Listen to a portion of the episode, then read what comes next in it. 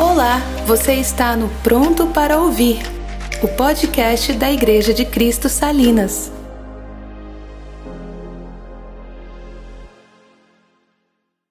Hoje nós vamos dar continuidade a essa série que nós estamos conduzindo aqui nos domingos, né? Os meios da graça. E hoje nós vamos falar sobre adoração, culto público e caridade barra oferta, tá? É um assunto que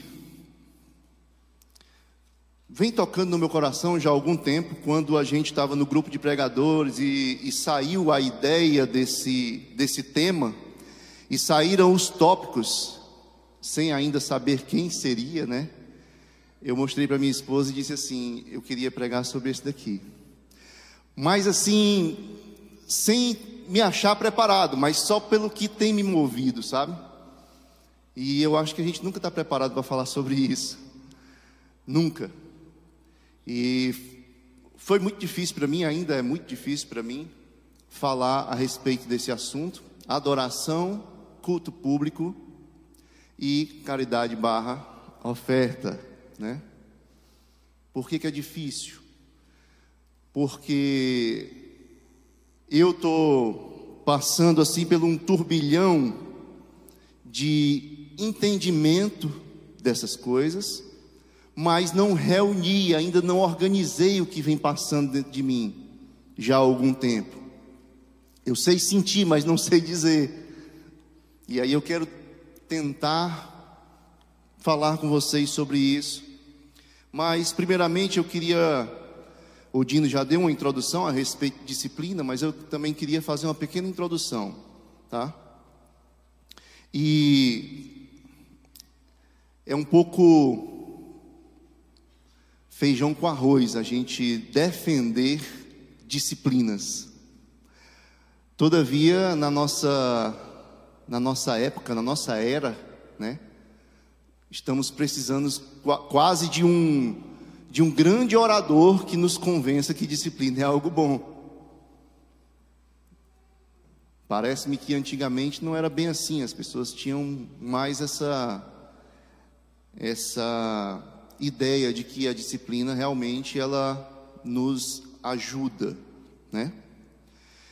E quando a gente fala de disciplinas espirituais, a gente pode comparar com aquilo que nós chamamos também de disciplinas que não são espirituais, que nos ajudam no nosso dia a dia. Por exemplo, nós podemos perceber que todos nós aqui que temos um trabalho regular, esse trabalho ele se torna uma disciplina, porque você tem a hora de entrar e a hora de sair. Todos os dias você tem que fazer isso. Então, por causa desses horários, por causa do estabelecimento de regras, nós temos um certo ritmo de vida. Então, o nosso trabalho, ele estabelece um ritmo de vida para nós.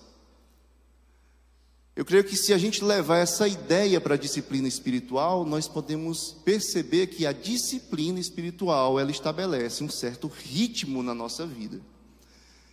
E a partir daí eu acho que eu não precisei mais defender nada, só em pensar que a disciplina estabelece, a disciplina espiritual estabelece um ritmo para a nossa vida, a gente percebe a importância dela. Nós precisamos das disciplinas espirituais para que o ritmo de uma boa disciplina ajude-nos a ter um foco a respeito das coisas espirituais. É difícil? É.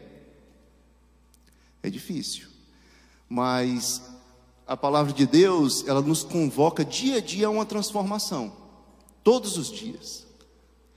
Às vezes as pessoas, de forma não, não muito reflexiva, crentes, né, dizem assim: eu sou assim e pronto. Ora, a Bíblia está dizendo que todos os dias nós temos que mudar.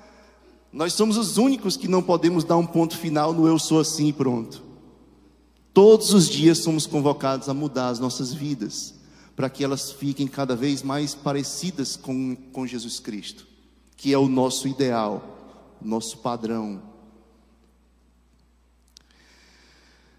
Então, Pensando nisso, uma disciplina, ela vai dar ritmo à nossa vida. Se nós todos os dias decidirmos acordar pela manhã e antes de qualquer coisa, termos um momento de oração com Deus, isso vai dar um ritmo à nossa vida. Nossa vida agora ela vai ser regida por um tempo de oração com Deus.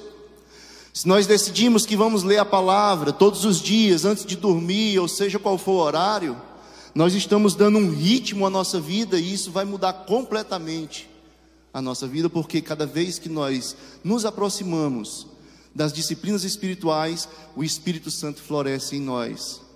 O Espírito Santo, ele toma mais espaço no nosso interior. Eu gosto desse conceito, já falei isso várias vezes, que o enchimento do Espírito, ele é muito mais um dar espaço interior para que ele tome os lugares, do que esperar algo de fora.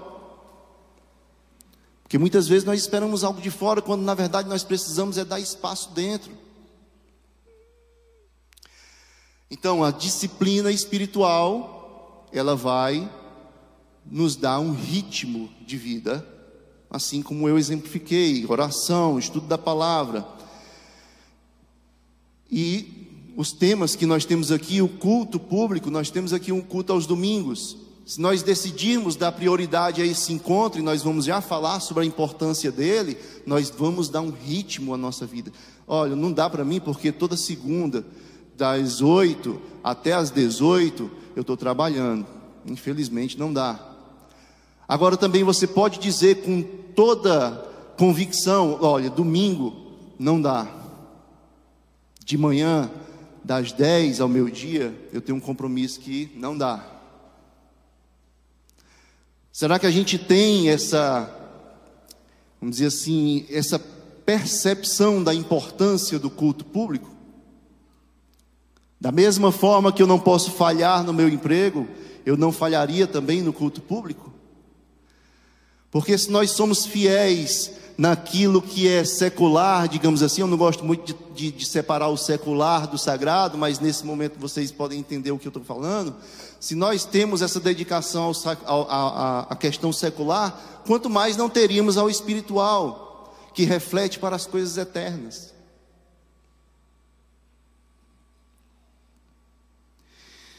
Porém, toda disciplina, ela precisa ter uma... ela precisa ter um objetivo. Disciplina sem objetivo é servidão, escravidão. Você faz ali às cegas, simplesmente um, você se move, mas você não entende, você não sabe onde quer chegar, você simplesmente é um, um escravo daquele movimento. Vocês, alguns de vocês talvez já tenham estudado para concurso, ou conhecem pessoas que estudam para concurso, e vocês sabem que elas dedicam, né? Corpo e alma nos estudos, mas qual é o objetivo? Passar no concurso. E a partir dali, ter uma vida mais estável. Da mesma forma, as disciplinas espirituais, elas precisam ter um objetivo. Porque senão você vira aquele religioso, legalista, um executor de regras. Regras essas que nunca foram colocadas para ser simplesmente executadas, mas elas são um meio para uma transformação da sua vida e um meio para o desenvolvimento espiritual. Então nós precisamos ter um objetivo. E qual é esse objetivo? Parecermos mais com Jesus, nos aproximarmos mais do Pai, estarmos mais íntimos de Deus, que é o que mais importa nessa vida para nós. Teve uma época que eu fui muito tocado por um versículo que dizia, quando, quando alguns personagens, não só Abraão, Moisés, mas alguns personagens foram chamados de amigos de Deus. Isso me tocou tão profundamente. O que é ser amigo de Deus? E toda vez que eu ouvia esse versículo, toda vez que vinha na minha cabeça, eu me emocionava. Assim, o Espírito Santo me trouxe algo a respeito dessa palavra, ser amigo de Deus.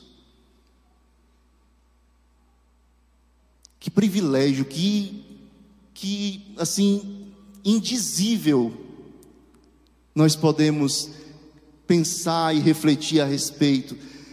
Será que nós podemos, através da nossa dedicação, através da nossa entrega, chegarmos a ser realmente amigos de Deus, amigos de Deus? Eu espero que sim. E o Dino falou algo aqui na domingo passado a respeito do esforço, né? E isso é, um, é algo também que é profundo para a gente entender. Mas eu trouxe um versículo aqui, primeira Timóteo quatro, sete e oito, não precisa abrir agora. E Paulo falando a Timóteo, é, digamos, orientando, né, Timóteo. E ele diz o seguinte: Timóteo, rejeite, porém, as fábulas profanas e tolas, e exercite-se na piedade. Exercite-se na piedade. O exercício físico é de pouco proveito, a piedade, porém, para tudo é proveitosa, porque tem promessa de vida presente e futura. Então, o esforço do qual o Dino falou aqui é esse: exercita-te na piedade. E nós estamos falando de disciplinas espirituais que podem também ser chamadas de exercícios espirituais. Cada um desses que nós vamos falar aqui, desde o domingo passado, até aí uns cinco domingos na frente, se eu não me engano, são formas de exercício, de você desenvolver musculatura espiritual, de nós podermos crescer espiritualmente nesse sentido. Porque às vezes nós até nos dedicamos a alguma disciplina, mas é importante que nós busquemos nos dedicar a todas. Se a gente treina só um membro, o outro fica atrofiado.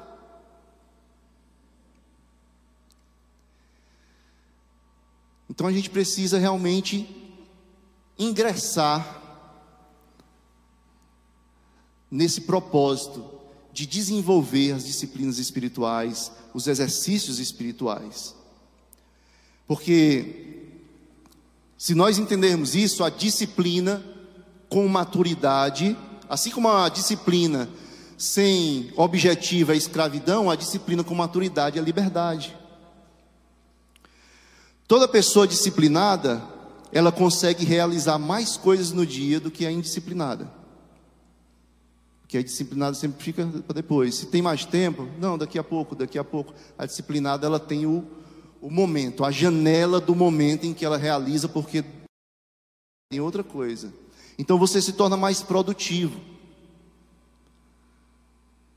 Então nós podemos nos tornar mais produtivos espiritualmente no nosso crescimento com Deus, se nós atentarmos para isso.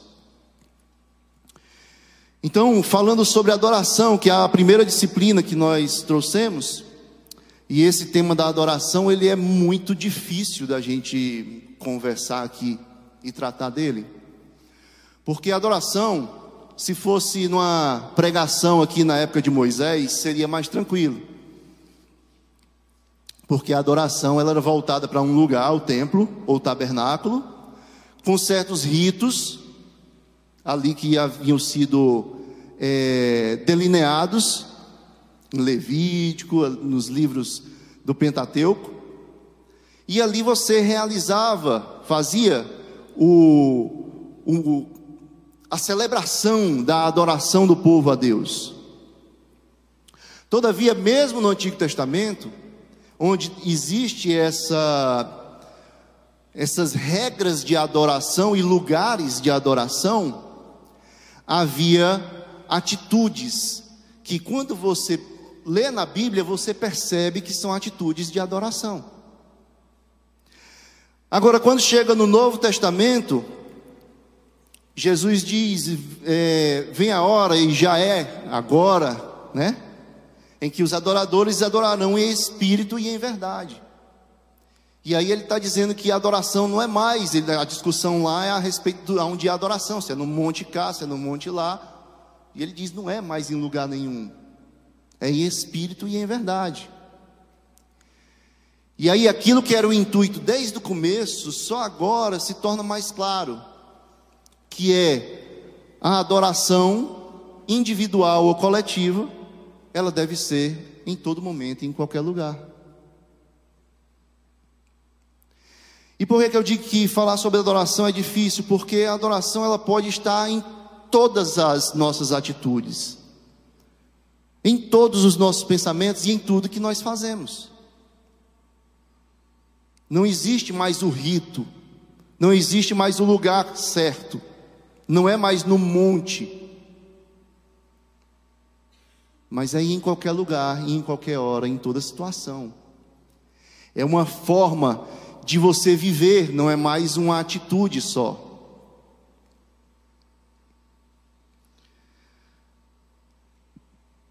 Adorar a Deus em espírito é adorá-lo através do empoderamento do Espírito Santo. Essa palavra está tão mal usada hoje, né?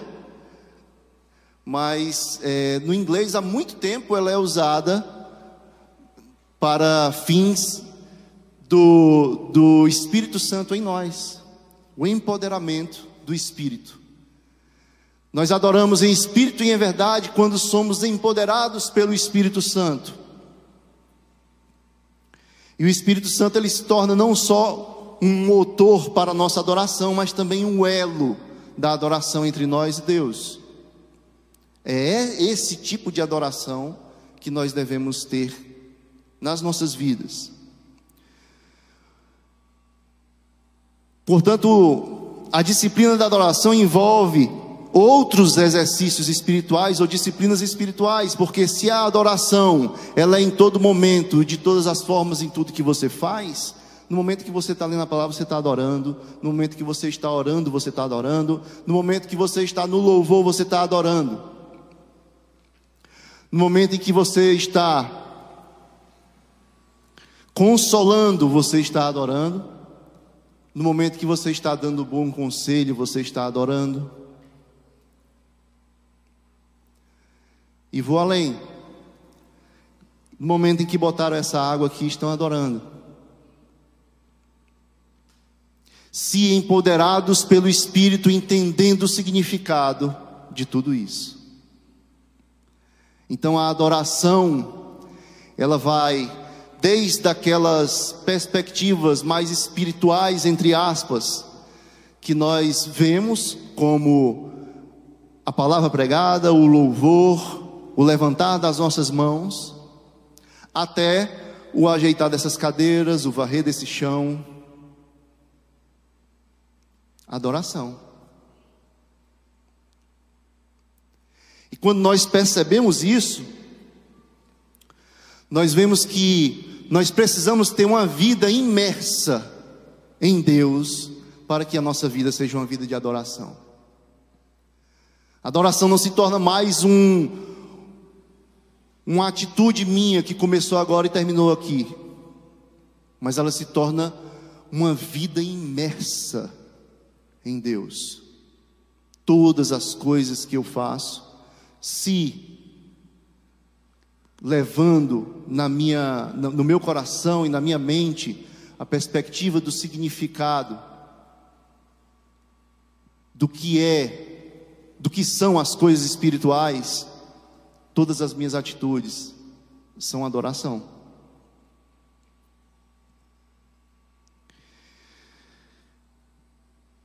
Nós costumamos chamar de adoração mais os atos que nós É, realizamos nos ajuntamentos, nos no, nas nossas devoções, como é, a leitura da palavra, como a oração, como louvor, mas vamos estender, estender a nossa perspectiva para que ela abranja todas as coisas feitas com o coração em Deus. Isso é adoração. Todas as coisas. Se você trabalha tirando xerox, pode ser uma adoração. Se você trabalha consertando eletrônicos, pode ser uma adoração. Se você trabalha dirigindo, pode ser uma adoração. Paulo vai dizer, quer comais, quer bebais, façais tudo para a glória de Deus. Ou seja, seja o que vocês estejam fazendo, façam em adoração. E essa glória de Deus, para a glória de Deus, é toda vez que nas suas atitudes você glorifica a Deus, e também nas suas atitudes alguém glorifica a Deus. Aquela esmola que às vezes você dá, oh, Deus lhe abençoe. Glória a Deus pela, pela, pela sua ajuda. Uma pessoa está glorificando a Deus por um ato seu. Isso é adoração também.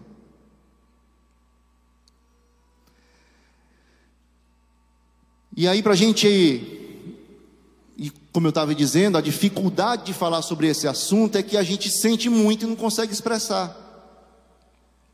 E aí eu me lembrei de uma coisa, que é a Bíblia, a palavra de Deus, tem muita coisa nela que a gente não entende. Isso é fato. Até Pedro dizia, rapaz, Paulo tem coisas difíceis de entender. Está lá escrito, Pedro falando. Mas tem outras coisas que, apesar de nós não entendermos, num certo momento da nossa vida, faz sentido. E tem outras coisas que fazem sentido por si só. E nessa, nesse assunto da adoração, nessa, nessa temática, eu me lembrei dos salmos, porque eu estava angustiado de não conseguir expressar o que eu sinto. E os salmos me ajudam a expressar o que eu sinto. E os Salmos é o livro, por natureza, de adoração. Ou livro de adoração, por natureza. Para você ter ideia, o livro dos Salmos, dos seus cento e cinquenta capítulos, oitenta e cinco deles são puramente salmos classificados de adoração. Não significa que os outros não tenham estrofes, ou queira chamar como queira, de adoração, mas oitenta e cinco deles são puramente de adoração. E lá, aquilo que eu não consigo expressar, aflora.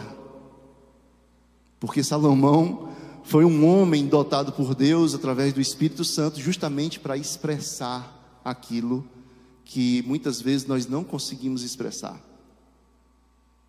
Salomão, Davi, Asaf, todos aqueles que escreveram é, textos é, que trazem a adoração nele. Davi foi cheio do Espírito para nos trazer palavras de adoração que nós não conseguimos expressar. E aí ele nos ensina e nós aprendemos a expressar. Tem um escritor que ele dizia que a diferença do poeta para o homem comum é que o poeta expressa o que o homem não consegue expressar. Nesse sentido, as escrituras, elas trazem poetas que conseguem expressar aquilo que nós não conseguimos, e aí nós aprendemos com eles. E aí nossa, nossa angústia vai sendo... né? Vai sendo desengodada ali, vai sendo expressada a, a nossa alegria no entendimento daquilo que estava nos estava na garganta, né? Eu acho interessante, só um parêntese, um pastor presbiteriano muito querido que morreu há pouco tempo, o Eugene Peterson, não sei se vocês conhecem, ele é o tradutor daquela Bíblia, a Mensagem. A ideia dele da tradução da Bíblia, a Mensagem, não é porque ele queria mais uma tradução, porque as traduções eram ruins, não. Ele começou traduzindo os salmos, para que os salmos pudessem ter uma estrutura mais leve, assim, no sentido de mais deslizante para ser cantado. Porque ali quando você traduz, quando o tradutor está traduzindo a Bíblia, ele está traduzindo do hebraico. O hebraico, ele é cantado, os salmos. Ele tem um ritmo. Quando você traduz para outras línguas, você perde esse ritmo. E o que o Eugene Peterson tentou fazer foi traduzir, dando ritmo para esses salmos serem cantados. Porque ele entendia essa questão a respeito da adoração. E aí o pessoal achou tão bom que ele foi e traduziu a Bíblia toda, com a mesma, a mesma metodologia, né? Então a disciplina da adoração é um chamado a atentar para, para a verdadeira realidade. E qual é a verdadeira realidade? A verdadeira realidade é que as coisas eternas, elas são mais concretas do que as coisas do mundo. Porque a disciplina da adoração, como eu disse, você está no seu trabalho, você pode estar adorando. Se sua mente, seu coração for girado, ligado, para entender o significado das coisas de Deus. E aí tudo se torna uma oportunidade de adorar a Deus. Agora, para você estar trabalhando com coisas aqui, pegando, vamos dizer assim, na máquina de costura, pegando na fotocopiadora, pegando no teclado, né? E você perceber que isso pode ser adoração, você precisa ir além do que a gente chama de concretude. No nosso, nosso conceito, né, do que é concreto. Mas o que eu estou dizendo é que a adoração não é você pegar o, o intangível e tentar trazer para a realidade da sua vida. Não, é você trazer essa vida pueril para dentro do que é mais concreto do que qualquer coisa. Não sei se vocês lembram lá no livro de João, depois que Jesus foi crucificado, que ele ressuscitou, que diz que os discípulos estavam trancados a portas fechadas e Jesus aparece no meio deles. E ele aparece não como um fantasma, porque ele aparece ali justamente para fazer prova do... Minha cabeça está ruim. É... Quem falou? Na, é, a prova da ressurreição, mas pro, pro Tomé. Tomé. Quando a gente está incrédulo, né, chama de Tomé, né? Pro Tomé. E ele diz assim, ó, pegue nas minhas chagas, sou eu. Ou seja, ele não era um fantasma. Mas ao mesmo tempo diz que eles estavam a portas fechadas e Jesus apareceu ali no meio deles. E eu acho interessante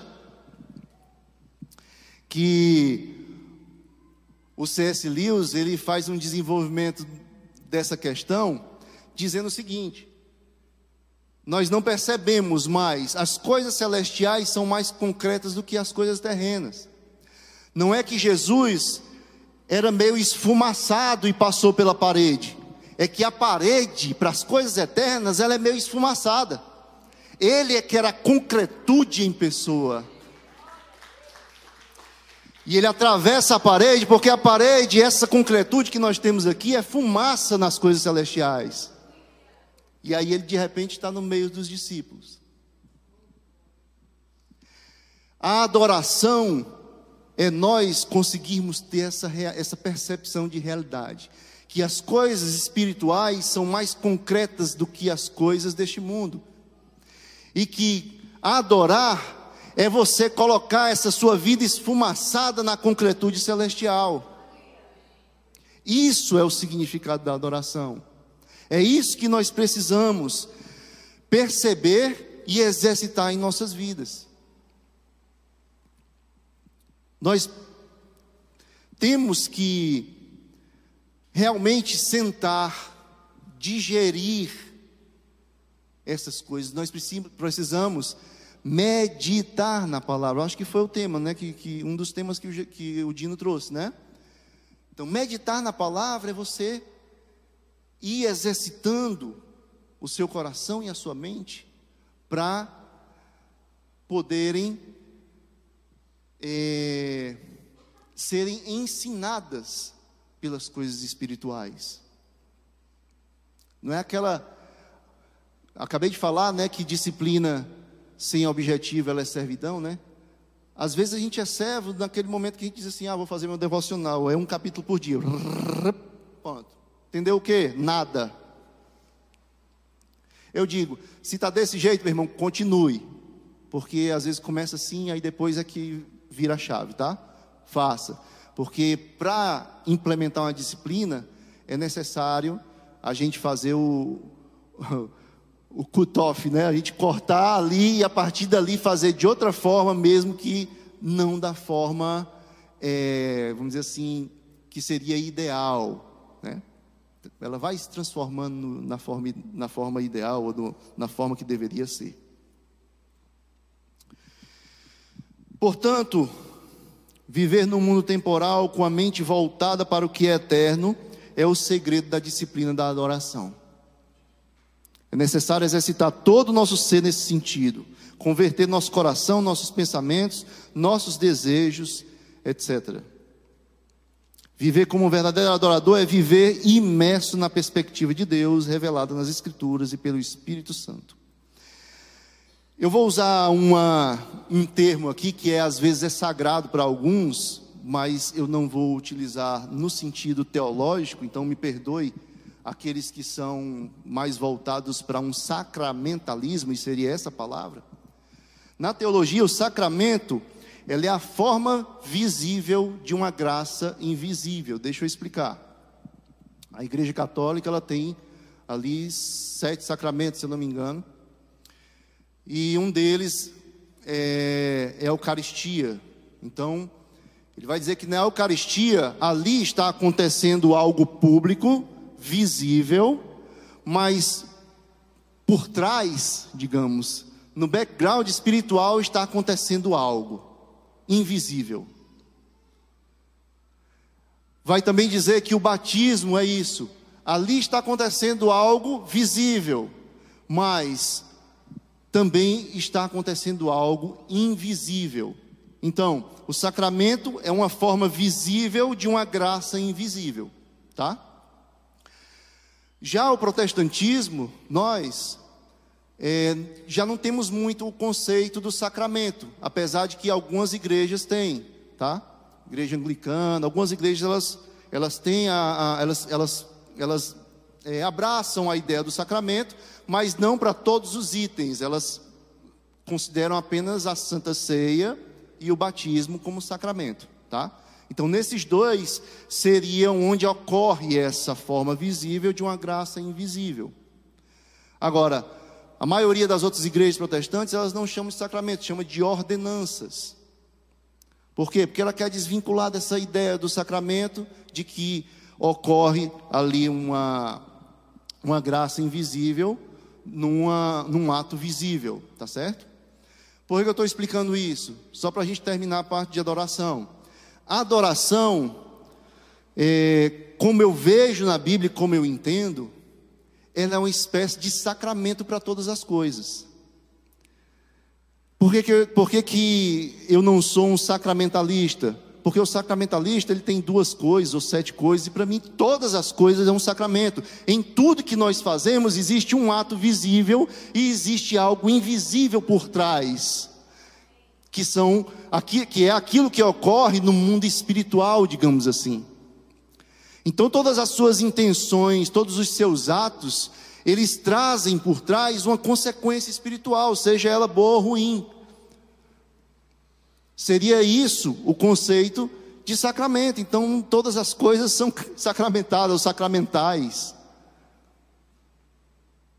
A adoração, em tudo que nós fazemos, ela é uma espécie de sacramento, porque tudo que nós fazemos tem reflexo espiritual. E se nós entendemos a adoração dessa forma, como nós estamos falando, todas as coisas são adoração, e todas as coisas trazem um quê de espiritual por trás delas. Então, às vezes você está aqui no, no projetor, mexendo ali no projetor, como o Dudu está, ali sendo um ato sacramental. Porque o Dudu, ele está sendo um canal para que todos vocês possam ter acesso aqui às letras e cantarem juntos os louvores e dar unidade na igreja, na adoração. O que não seria isso senão um sacramento? O que não seria isso senão uma graça invisível num ato visível?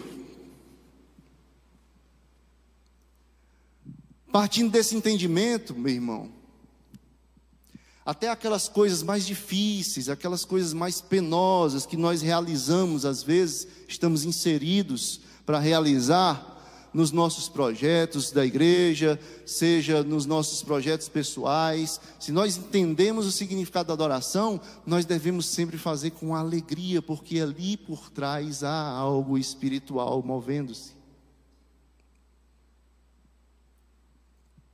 As nossas dificuldades como igreja, vamos falar no, no, no, no campo da, da igreja, né? Que é onde a gente tem um monte de exemplo de dificuldade. Nas nossas dificuldades, sermos partícipes aqui, em todas as coisas que se realizam aqui, às vezes a gente vem assim, parece que tem uma bola, aquela bola de ferro no nosso pé, sabe? Ah, hoje é o meu dia da escala, entendeu?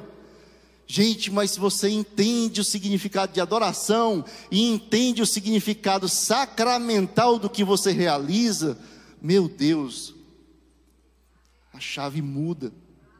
A chave muda, por mais cansado que você esteja, por mais indisposto que você esteja, você vai pensar, eu estou indo para ali, para fazer um, um elo de conexão, para poder trazer os meus irmãos a uma adoração mais íntima com Deus. Eu vou ser usado para isso. Meu Deus do céu, tem misericórdia de nós. Desde quem botou essa água aqui, até quem está trazendo a palavra, até quem está trazendo louvor, até quem está ali na porta. Algo de uma graça invisível acontece quando a Beth abre a porta para as pessoas entrarem. O ato visível dela abrir a porta, existe uma graça invisível que acontece ali. E cada um de nós que entende isso, seremos transformados, transformados e transformados, cada vez mais. E o Espírito Santo vai tomando espaço, vai tomando espaço. Amém. A disciplina da adoração transforma todos os atos em atos sacramentais. Culto público seria a nossa segunda disciplina. Quem quer abrir Hebreus dez, vinte e quatro? Hebreus dez, vinte e quatro.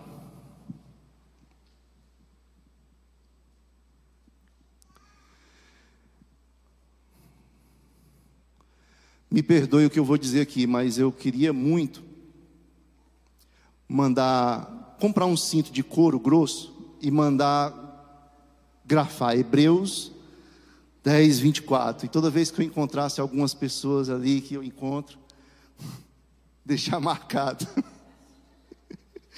O que é que diz Hebreus dez, vinte e quatro?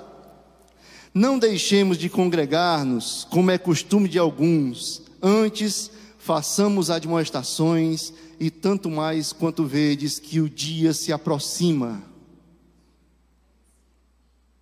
Hã?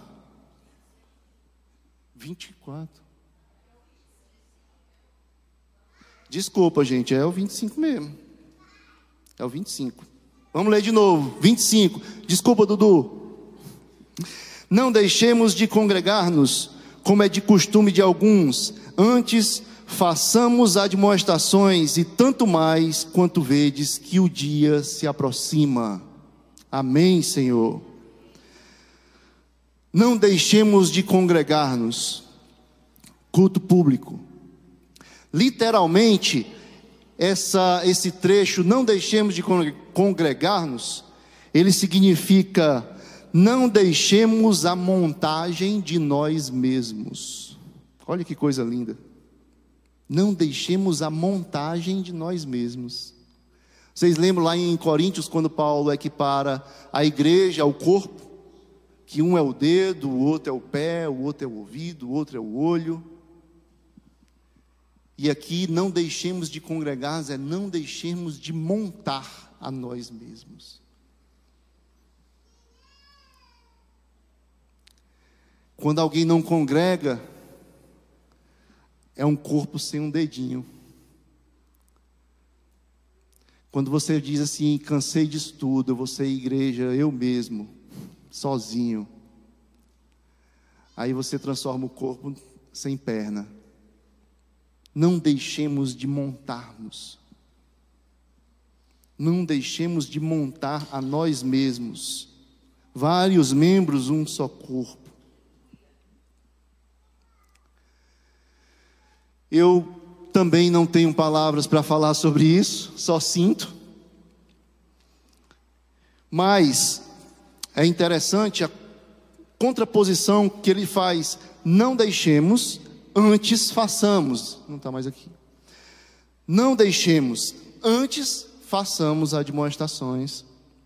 E tanto mais quanto vedes que o dia se aproxima.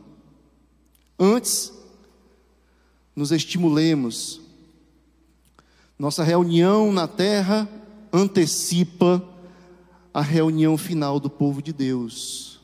Será que nós somos capazes de entender isso? Que o culto público, ele é uma antecipação da nossa reunião com o Senhor nos céus.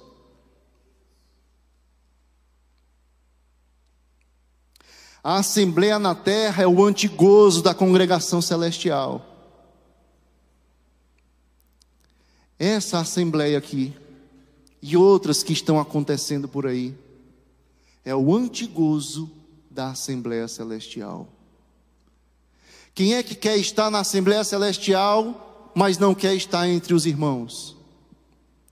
Tem alguma coisa errada. Tem alguma percepção equivocada. Porque, meu irmão, a igreja não é o lugar perfeito, não. Se você convivesse com uma pessoa perfeita, você não teria a oportunidade de frutificar. Porque longanimidade, uma espécie de ter longo ânimo, talvez possa ser chamado de paciência também, ela só é exercitada para quem traz impaciência para a gente. A igreja, ela não é o lugar perfeito, ela, é o, ela não é o lugar perfeito, mas é o ambiente perfeito para frutificar. Quando você entende que a igreja não é o lugar onde você nunca vai se decepcionar, mas é o lugar em que as suas decepções são curadas pela maturidade e desenvolvimento espiritual, aí você não fica com aquela... Sabe, aquele desgosto e dizendo que está errado, e dizendo que não sei o que e tal. Você percebe que você mesmo está aqui para ser tratado. Tanto no seu ser interior, do que você, do que você traz de problema, digamos, para o seu irmão, quanto você também frutificar no espírito através do problema dos irmãos. Mas eu não vou falar de igreja não, que se eu começar a falar de igreja, aí pronto. Não paro, né? Mas, qual é a importância do culto público? Além de nós entendermos que é o antegozo da congregação celestial. É porque no culto público, nós temos diferentes pessoas, pelo menos deveríamos ter, com o mesmo propósito. Adorar a Deus. Qual é a vantagem disso? A vantagem é que quando nós temos diferentes pessoas com o mesmo propósito e o mesmo objetivo, que é ser parecido com Jesus Cristo, nós temos diferentes pessoas sendo agraciadas com diferentes dons por Deus. Abra lá em Romanos, por favor, capítulo um, verso oito. Nós vamos ler do oito ao doze.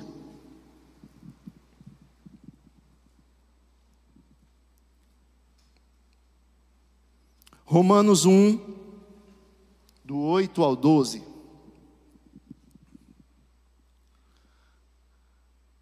Se quiser acompanhar aqui também, no telão já apareceu. Primeiramente, dou graças a meu Deus, mediante Jesus Cristo, no tocante a todos vós, porque em todo o mundo é proclamada a vossa fé. Porque Deus, a quem sirvo em meu espírito, no evangelho de seu Filho, é minha testemunha de como incessantemente faço menção de vós em todas as minhas orações, suplicando que, em algum tempo, pela vontade de Deus, se me ofereça boa ocasião de visitar-vos. Presta atenção agora.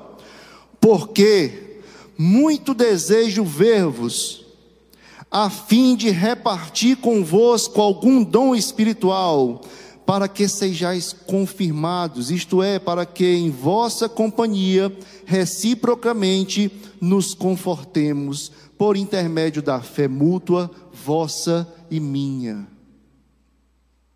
Amém? Olha o que é que Paulo está dizendo aqui. Ele está falando aos romanos, que está ansioso por vê-los, por estar com eles, a fim de repartir convosco algum dom espiritual. O anseio de Paulo de estar com os, com os irmãos romanos era repartir algum dom espiritual. É ele chegar na igreja e descobrir que um irmão tem um dom tal, que o outro tem um outro dom, e que o outro tem um outro dom, e que ele, Paulo, tem alguns dons, e ele quer repartir isso. Ele quer receber do dom de um, ele quer dar do dom dele, ele quer ser completado pelos irmãos. Porque quando nós falamos de dons lá em primeira Coríntios, você vai ver que o dom, ele é dado a cada um como Deus quer, para um propósito específico. E quando nós temos o culto público, nós temos a oportunidade de ser participantes dos dons dos nossos irmãos, e também podermos doar daquele dom que Deus nos deu.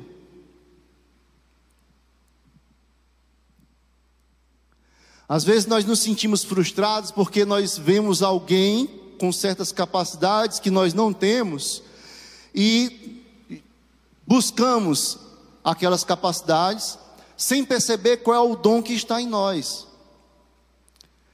Paulo diz, nem todo mundo é profeta. E aí você pode estender isso, nem todo mundo é evangelista como quem tem um dom de evangelista. Nem todo mundo tem um dom de cura. Nem todo mundo tem um dom de conduzir a congregação. Nem todo mundo tem um dom de hospitalidade, mas todos nós temos que ser hospedeiros, hospitaleiros. O dom, ele é uma... Ele é uma, uma excelência em um certo ponto. Não é que ou você, ou você é hospitaleiro porque tem um dom, ou não é. Ele é uma excelência no que se faz. Todos nós devemos evangelizar, mas existe o dom de evangelista. Aquelas pessoas que têm uma capacidade mais aflorada de se achegar onde está e fala e... Existe o dom de evangelista, mas todos nós temos que evangelizar. Então, no culto público, é onde você pode conhecer mais os irmãos, você pode fazer essa troca de dons, em que eu tenho, digamos, é, o dom de ensinar, mas... Conheço um outro irmão que tem um outro dom, por exemplo, de cuidar. E aí eu posso, no conhecimento da igreja onde eu estou congregando, fazer essa conexão, essa ligação. Eu sei que certo irmão tem um dom de consolar as pessoas, que talvez eu não tenha, e aí me chega essa situação, vem cá, irmão, une os dois, aí é onde você vai beber melhor.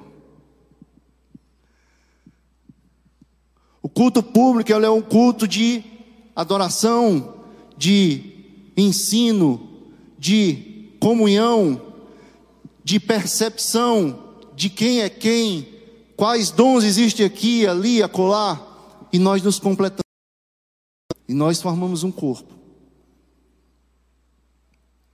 Então a importância, uma das importâncias, e são infinitas, do culto público, é você ter essa interação, a fim de conhecer os irmãos, ser edificado e edificar, receber e doar os dons que Deus nos deu. Porque se nós somos o corpo, às vezes a perna está coçando, mas quem vai coçar não é a perna, é o dedo. Eu preciso do dedo para coçar a perna. Quem é perna não coça a perna.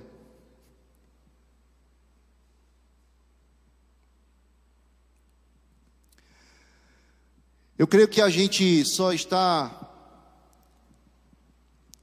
decepcionado com a igreja porque a gente fez uma imagem errônea da igreja. E a imagem correta da igreja, ela nos faz desejar essa unidade para o crescimento mútuo. O crescimento mútuo. Desenvolvimento das nossas vidas.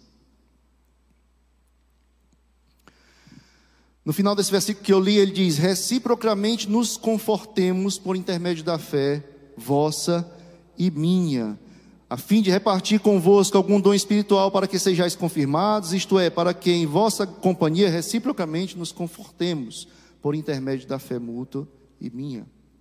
Confortar, ela é uma palavrazinha grega interessante, que ela é sumparakaleo. Kaleo é chamar.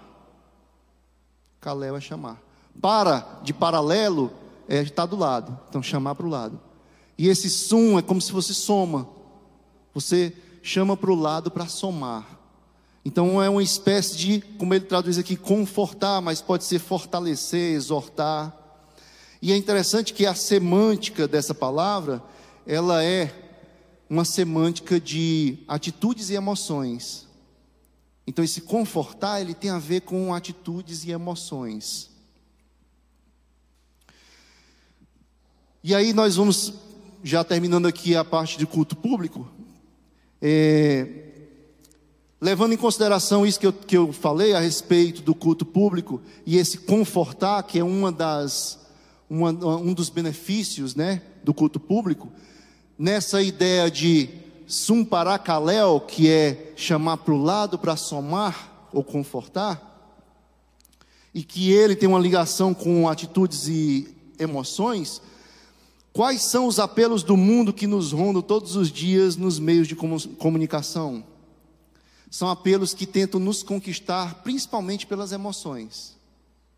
Principalmente pelas emoções, a fim de estimular atitudes em nós. Ou seja, apelos seculares são justamente aquilo que concorre contra o ajuntamento dos santos, o culto público e a comunhão.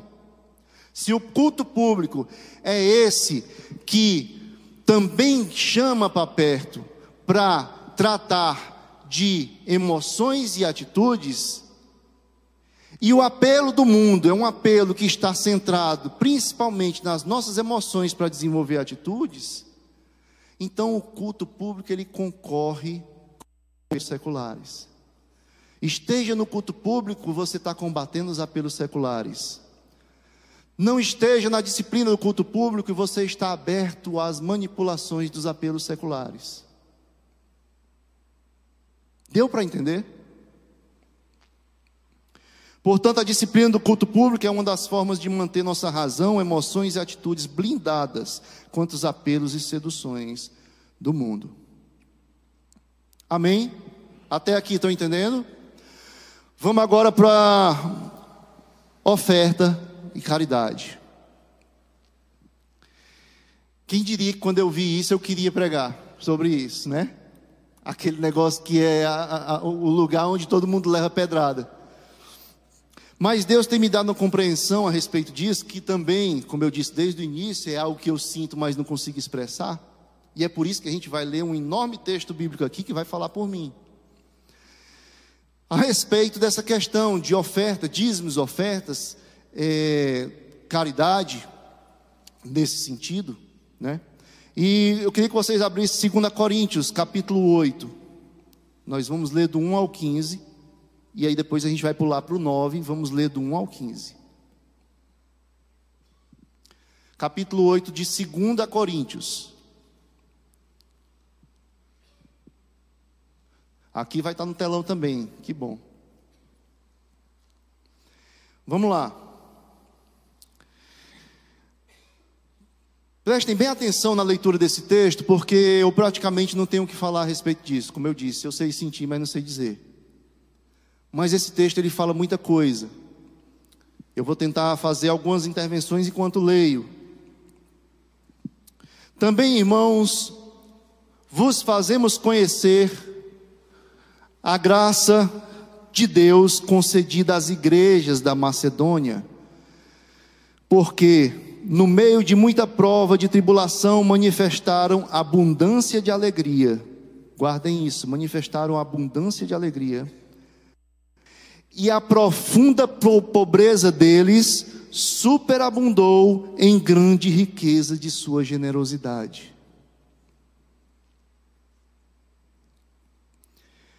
Porque eles, testemunho eu, na medida de suas posses, e mesmo acima delas, se mostraram voluntários, pedindo-nos, com muitos rogos, a graça de participarem da assistência aos santos. Uma igreja pobre, sem muitas condições, implorando a Paulo. Paulo sabia da situação dele, dizia: não, calma, não, não, não, não. Não, por favor, deixa a gente mandar, deixa a gente ser participante, por favor.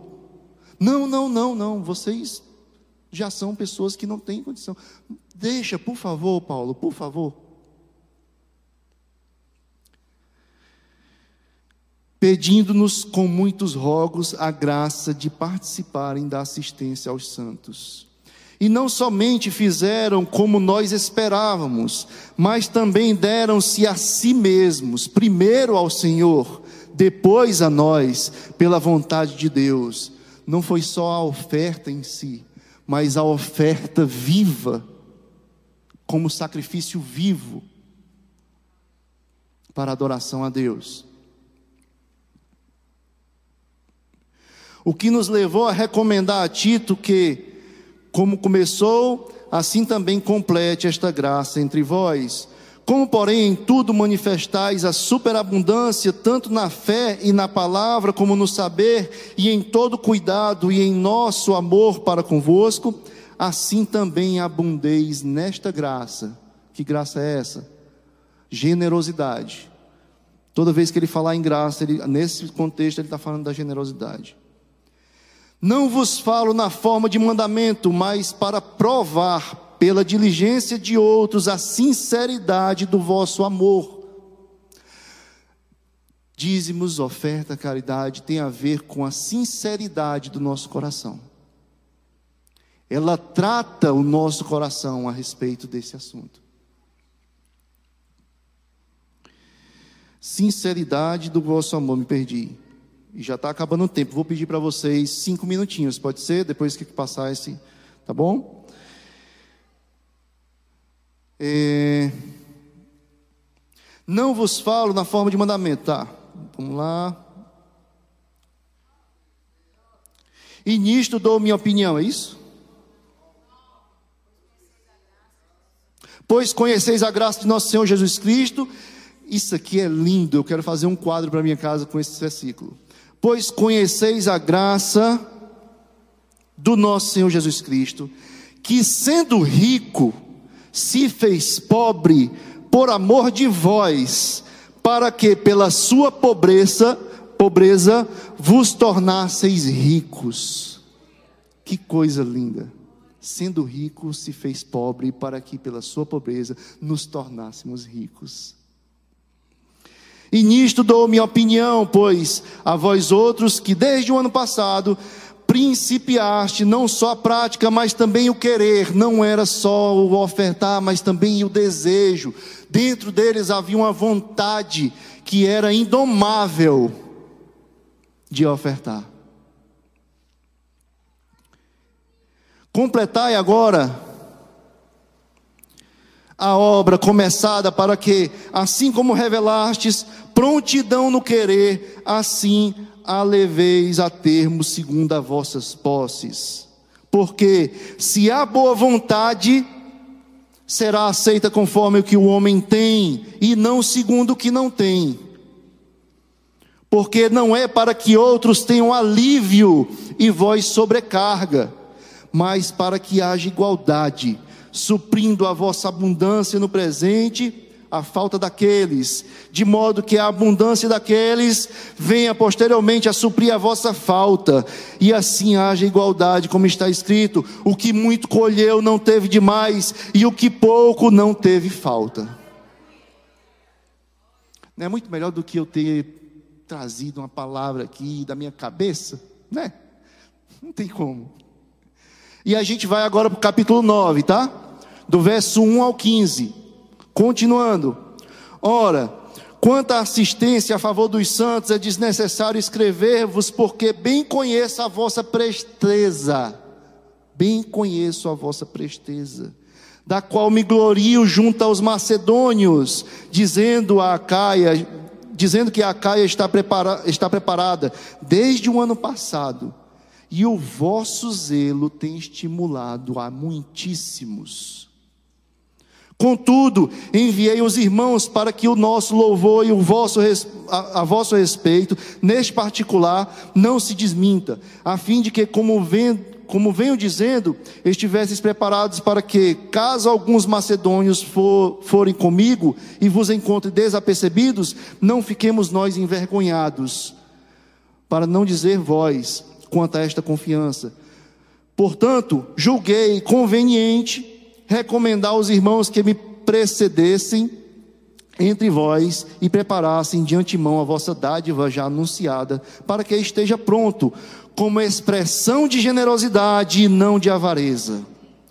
A isto afirmo, prestem atenção, aquilo que semeia, aquele que semeia pouco, pouco também ceifará. O que semeia com fartura, com abundância também ceifará. Cada um contribua segundo tiver proposto no coração, não com tristeza ou por necessidade, como se fosse um investimento ou uma troca, porque eu vou dar um e vou receber cinco vezes mais, e vou dar dez e vou receber cem vezes mais. Não por isso, nem por ganância, porque Deus ama quem dá com o coração, com alegria no coração. Deus pode fazer-vos abundar em toda graça, a fim de que, tendo sempre, em tudo, ampla suficiência, abundeis em toda boa obra, como está escrito: distribuiu, deu aos pobres, sua justiça permanece para sempre. Prestem atenção novamente. Ora, aquele que dá semente ao que semeia e o pão para alimento, também suprirá e aumentará a vossa sementeira, e multiplicará o vosso fruto da vossa justiça, enriquecendo-vos em tudo. Qual a finalidade? Para toda generosidade, a qual faz que, por nosso intermédio, sejam tributadas graças a Deus. Porque o serviço desta assistência não só supre a necessidade dos santos, mas também redunda em muitas graças a Deus. Recebeu graças a Deus pela tua vida, graças a Deus por ter feito isso por mim, graças a Deus por ter me ajudado. Redunda muitas graças a Deus, visto como na prova desta administração glorificam a Deus pela obediência da vossa confissão quanto ao Evangelho de Cristo e pela liberalidade com que contribuís para eles e para todos, enquanto oram eles a vosso favor com grande afeto e em virtude da superabundante graça de Deus que há em vós. Graças a Deus pelo seu dom inefável. Se quiserem reler isso em casa, vale a pena. Não vou comentar absolutamente nada a respeito disso. Eu queria que vocês abrissem em Filipenses, capítulo quatro. Nós vamos ver mais nove versículos, rapidinho. Me perdoe passar do horário. Filipenses quatro, dez a dezenove. Coisa extraordinária, Paulo fala aqui. Eu vou ler rapidinho no começo, depois onde está mais, onde eu quero enfatizar, e eu dou uma... Alegrei-me sobremaneira no Senhor, porque agora, uma vez mais, renovaste o meu favor, o vosso cuidado. Ele está falando aos filipenses, mais uma vez, vocês renovaram o cuidado sobre mim. O que é que isso significa? O qual também já tinham feito antes, mas vos faltava a oportunidade. Digo isto, não por causa da pobreza, porque aprendi a viver contente em toda situação. Tanto sei estar humilhado, como também ser honrado. De tudo e em todas as circunstâncias já tenho experiência, tanto de fartura como de fome, assim de abundância como de escassez. Tudo posso naquele que me fortalece. Todavia fizeste bem, associando-vos na minha tribulação. Assim também vós, ó filipenses, que no início do Evangelho, quando parti para a Macedônia, nenhuma igreja se associou comigo no tocante a dar e a receber, senão unicamente vós outros, porque até para Tessalônica mandaste, não somente uma vez, mas duas, o bastante para as minhas necessidades. E agora presta atenção, não que eu procure donativos, mas o que realmente me interessa é o fruto que aumente o vosso crédito. Não que eu procure dinheiro de vocês, o que eu mais anseio é que o coração de vocês sejam libertados disso e sejam frutificados através dessa dádiva que Deus tem dado a vocês, da liberalidade, de um coração que não é escravizado pelo dinheiro, porque a raiz de todos os males é o que? O amor ao dinheiro, como diz a palavra. Continuando, recebi tudo e tenho abundância, estou suprido desde que Epafrodito me passou às mãos o que me veio da vossa parte como aroma suave, uma oferta como aroma suave, como sacrifício aceitável e aprazível a Deus.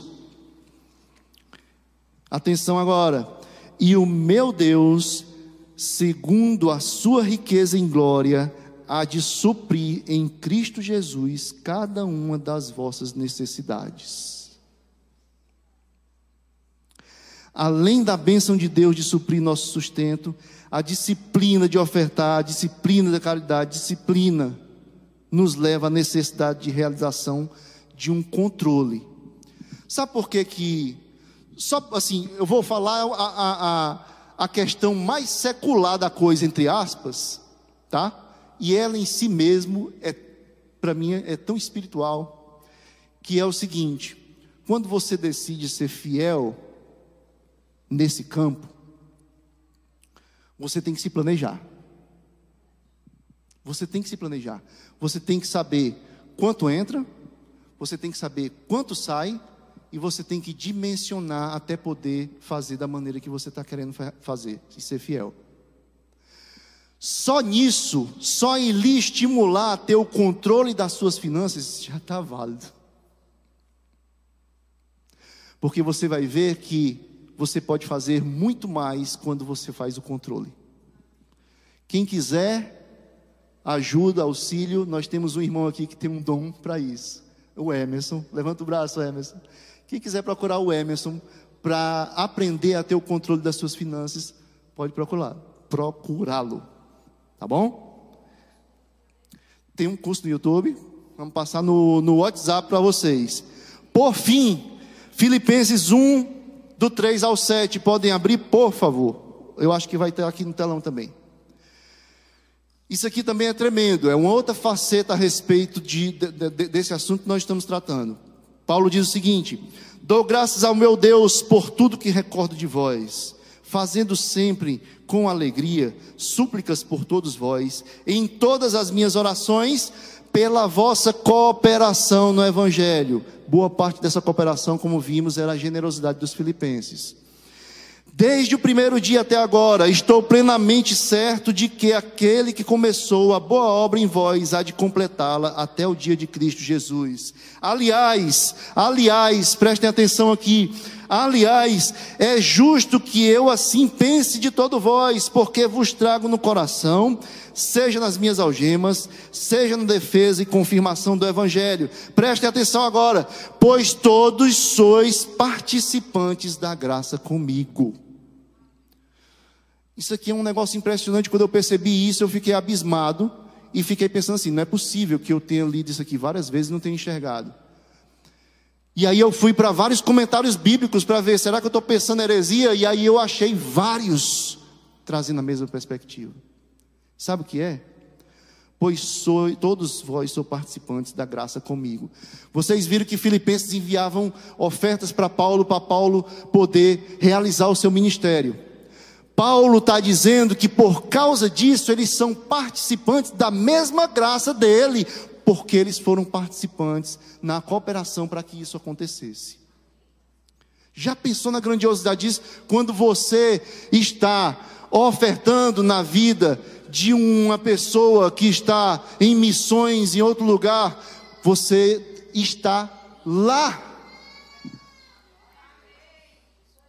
Você vai receber um galardão de missionário sem nunca ter saído de casa, porque entendeu o significado do que é essa integração dessa disciplina com o corpo de Cristo.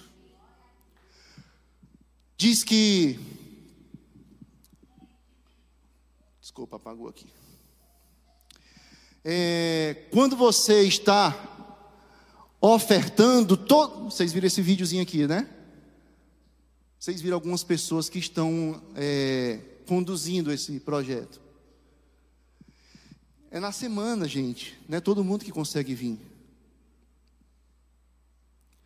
mas todo mundo tem esse galardão aqui, porque todos nós que entendemos o que essa comunidade tem realizado, todos nós que entendemos como essa comunidade tem se movido para difundir o Evangelho, para formar e discipular pessoas, crianças, todos vocês são participantes. Vocês vão ser aquelas pessoas que vão chegar lá no céu e dizer assim, Senhor, mas quando foi que eu fiz isso? Quando foi que eu fiz aquilo? Ele diz, quando vocês entenderam que a contribuição de vocês é para o avanço do reino. Todas aquelas coisas que foram realizadas através da contribuição de vocês são imputadas a vocês.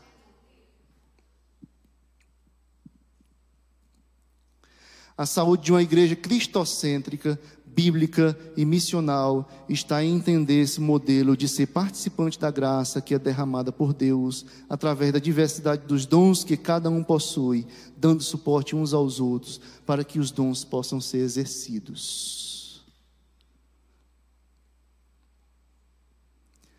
O Senhor nos ajude para que possamos nos aprofundar cada vez mais nas disciplinas, no entendimento, e nos dê forças para que possamos dar continuidade para todo o resto da nossa vida, a fim de que sejamos mais próximos, mais parecidos com Jesus.